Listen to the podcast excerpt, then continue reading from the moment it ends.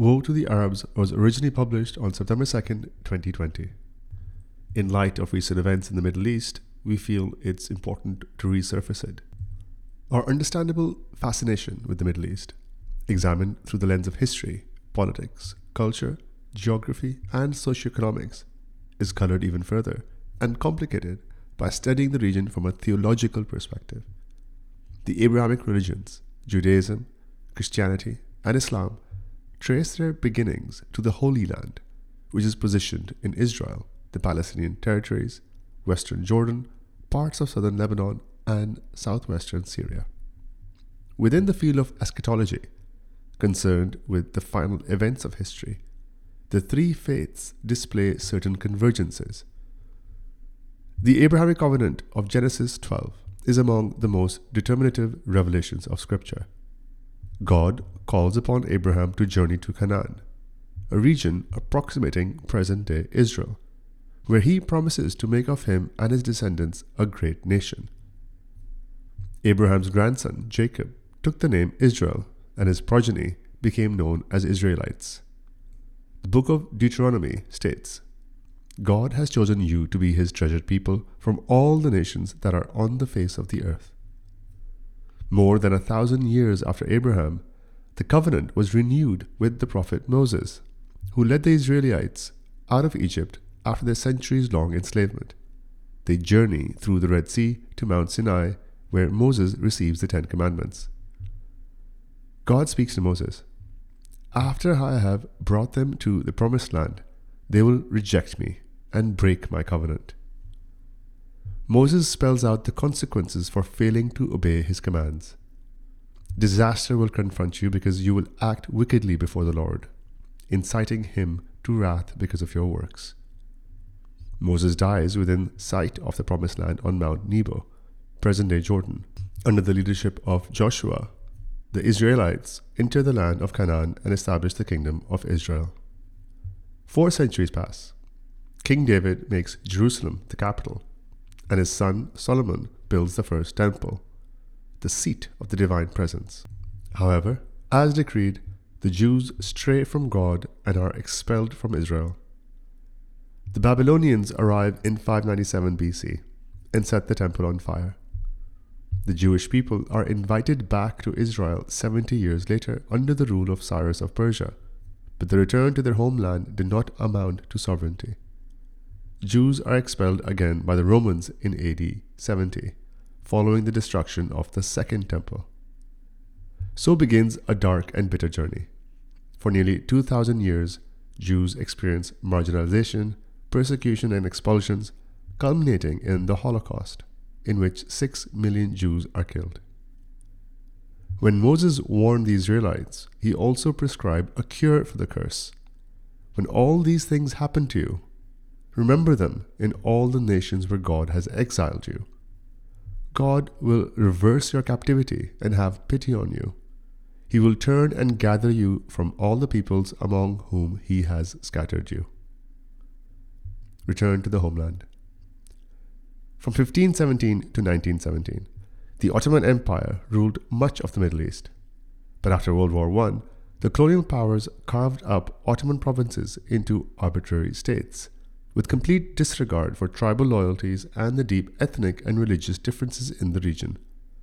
Palestine came under the British mandate, and the Balfour Declaration gave legal basis for the establishment of a national home for the Jewish people. On May 14, 1948, Israel was officially declared an independent state with David Ben Gurion as the prime minister. A Jewish state on only part of the land is not the end, but the beginning, he wrote to his son. We must expel Arabs and take their place.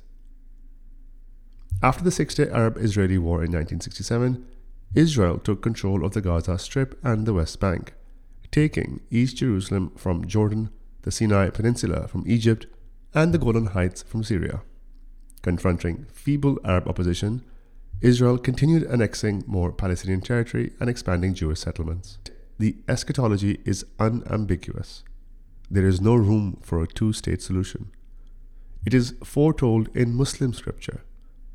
In the Quran, there is a passage about the return of the children of Israel to their land from the four corners of the earth. They will dwell securely in the promised land when the promise of the hereafter will be near. It says in Surah Al Isra, verse 104. Woe to the Arabs, the Prophet Muhammad told his companions. The nations will flock against you, the Muslims, from every horizon, just as hungry people flock to a kettle. Will we be few on that day? They asked.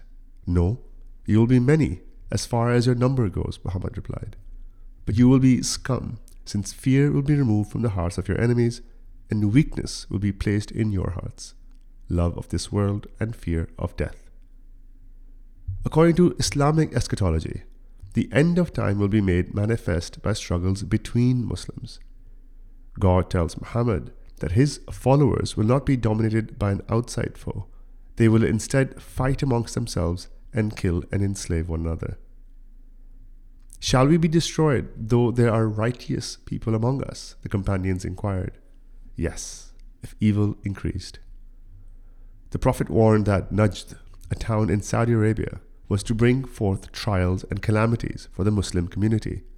From there appears the horn of Satan, he said. This hadith refers to the birthplace of Abdul Wahhab, the founder of the Wahhabi ideology. He denigrated the prophets, scholars, saints, and other pious figures, and denounced all Muslims unwilling to accept his austere views as idolaters and apostates who should be killed, their wives and daughters violated, and their possessions confiscated. Wahhab chartered a pact with another local rebel, Muhammad bin Saud, to reform Islam and establish the first Saudi state, 1744 to 1818. Launching ruthless raids, they succeeded in conquering most of the Arabian Peninsula in two generations. In 1801, Wahhabis stormed Karbala in Iraq. They slaughtered thousands of its inhabitants, destroyed shrines, and wrecked and looted the sacred tomb of Hussein, the grandson of Prophet Muhammad. On taking Mecca and Medina in 1806, they stole the treasure, demolished religious sites and burial grounds, and imposed Wahhabism as the official creed. They whipped, robbed, or murdered pilgrims who disobeyed. This new jihad, directed against Muslims, did not sit well with the Ottomans, who administered the holy sites. They sent forces to crush the Wahhabis. Abdullah bin Saud, reigning Saudi ruler and great grandson of the founder of the first Saudi state, was taken to Constantinople to be tried and convicted for heresy. He was beheaded outside the Hagia Sophia, and his body was propped up in public for three days, his severed head under his arm. Saudis re established their authority in Najd, but Ottoman military invasions deprived the Second Saudi state from 1824 to 1891 of much of its territory. Succession occurred by assassination or civil war in all but one instance, an exception that led to the dynasty's own downfall. In 1902, a young Abdulaziz became the new leader of the House of Saud. Ibn Saud, as he came to be known, spent the next three decades trying to re establish his family's rule over Central Arabia, starting with his native Najd. He allied himself with the British and led a pan Arab revolt against the Ottoman Empire. The revolt failed, but the Allied victory in World War I resulted in the end of Ottoman control in Arabia. By 1932, Ibn Saud tightened his grip on the entire Arabian Peninsula and declared himself king. We are in the time of the third Saudi state, the downfall of the Islamic world. An explosion of oil wealth in later years helped the Saudis promote Wahhabi radicalism around the world. The state published Wahhabi doctrine and distributed over 130 million Wahhabi translations of the Quran. It funded mosques, charities, and schools that promoted a negative view of other religious faiths and an intolerantly sectarian understanding of their own, gravely undermining Islam's traditional pluralism. It promulgated the ideas of modern Islamic scholars whom Saudis found congenial through the Middle East, Africa, Indonesia, Pakistan, the US, and Europe. Most of all, it funded Wahhabi militants and terror campaigns across the globe. the Taliban in Afghanistan and Pakistan, Salafists in Egypt and Syria, Boko Haram in Nigeria, ISIS, and many others. An estimated $100 billion has been spent by Saudi Arabia to promote Wahhabi ideology, disrupting diverse Muslim cultures worldwide. The control of Mecca and Medina affords the Saudis great influence, and many Muslims now confuse a fanatical religious doctrine practiced in Saudi Arabia as the dominant Sunni Islam. The Prophet cautioned, There will appear some people who will recite the Quran, but it will not go beyond their throats, and they will go out from Islam as an arrow darts through the game's body. To a growing set of Muslim and non Muslim observers, ostentation and debauchery have become hallmarks of the Saudi aristocracy, with perpetual reports of ignorance and brutality doing nothing to dispel the image. The final hour will come when you see barefoot, destitute shepherds of camels competing for praise in the construction of tall buildings, said Muhammad. Pride and arrogance are characteristics of the rural Bedouins. The Jeddah Tower in Saudi Arabia intends to knock Dubai's Burj Khalifa off its throne as the world's tallest skyscraper. The prophecies also tell us that Syria, Iraq, and Yemen, once centers of Islamic civilization, will face chaos and destruction. There will be a strife in Sham, Syria, that begins with children playing, after which nothing can be fixed, according to one hadith. When it calms down from one side, it ignites from the other. The conflict in Syria has killed nearly 600,000 people, including tens of thousands of children. More than 12 million Syrians 57% of the pre war population have fled their homes. Iraq is still ravaged by America's protracted 2003 war and the ISIS invasion after 2014. A precise death toll is impossible to calculate. The reckless Saudi war in Yemen is intensifying after failed efforts to arrange a ceasefire. Over 230,000 Yemenis have been killed, while 20 million are facing deadly hunger. Gross human rights violations, including war crimes, are on display. Fire would burn forth from Yemen, Muhammad said. Prophet Jesus also told his disciples, When you hear of wars and revolutions, do not be frightened. These things must happen first, but the end will not come right away. Then he said to them, There will be great earthquakes, famines, and epidemics in various places, and fearful events and great signs from heaven. All has come to pass except a hadith regarding the conquest of Constantinople now Istanbul. Empire and Russian destiny. In 330 AD, Constantine I turned the Roman world from its pagan roots towards Christianity.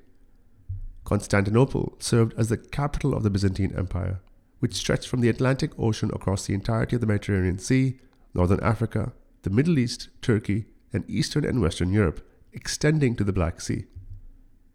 The once mighty empire fell after the Ottomans captured Constantinople in 1453. For the next four and a half centuries, the Sultan in Constantinople was also the religious leader, or caliph, of the entire Muslim world. Turkey's President Erdogan is reimagining a modernized version of the Ottoman past to lead Muslims to greatness. But Prophet Muhammad divulged that Orthodox Christians will take back control of Constantinople in the final days reclaiming the legacy of Byzantium. There are about 300 million Orthodox Christians around the world.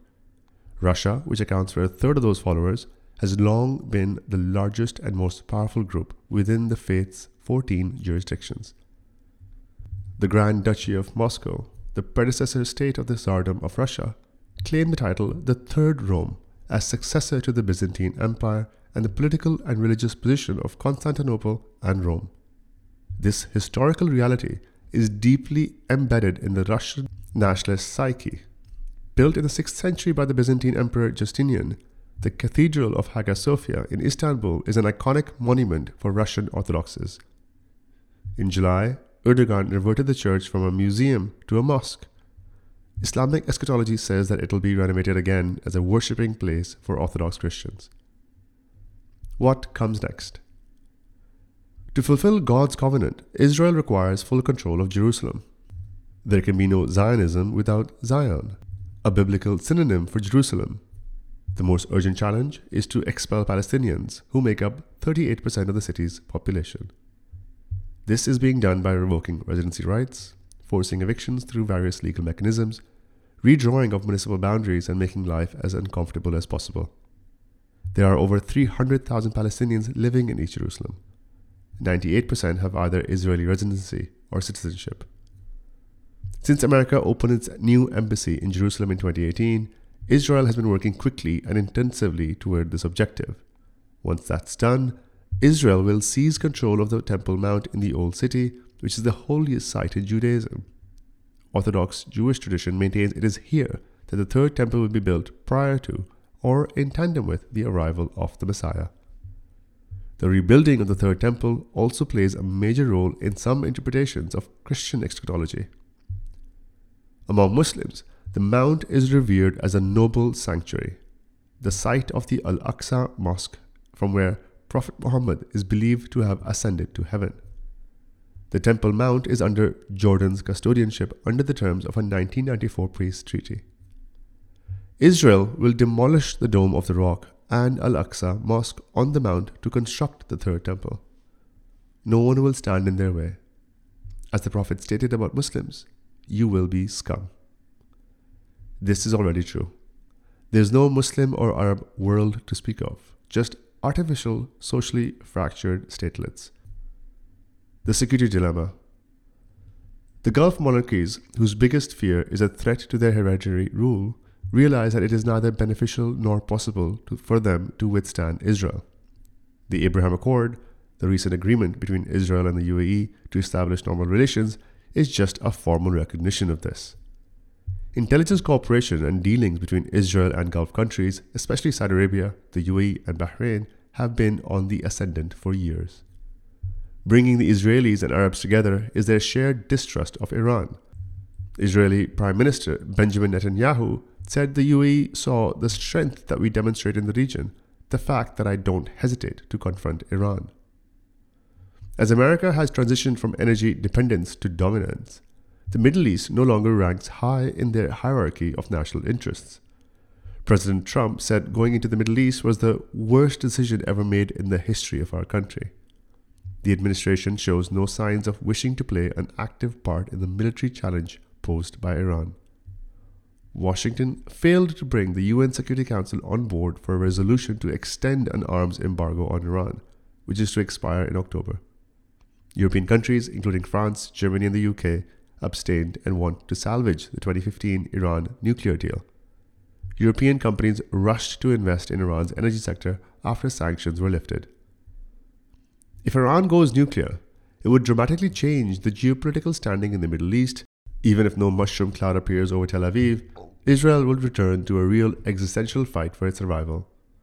The security dilemma is explained in Jeremiah 4 we are told that Elam, an ancient civilization centered in the far west and southwest of modern day Iran, will come under the judgment of God for conspiring to launch an attack against Israel in the latter days. Revelations and implications. The eschatological convergence among Judaism, Christianity, and Islam ends when the Abrahamic covenant is fulfilled and the Israelis have safely settled in the Promised Land. Jews believe that their Messiah will bring order and harmony to the world. Christians and Muslims believe that same figure will actually be the Antichrist, sowing chaos and discord prior to the last judgment. Matthew 24 says there will be great suffering, such as has not been from the beginning of the world until now. The Antichrist will reign triumphantly. He will only be defeated by Jesus, who will return from the heavens to Damascus and then lead the fight for Jerusalem. The Battle of Armageddon will be the final war of humanity. Our task is not to predict the end of the world. We just want to provide an eschatological framework in which to place contemporary events. The Middle East is undergoing a major transformation, but it is still possible to know exactly what will happen in the future. Maktub. It is written. Thank you for listening.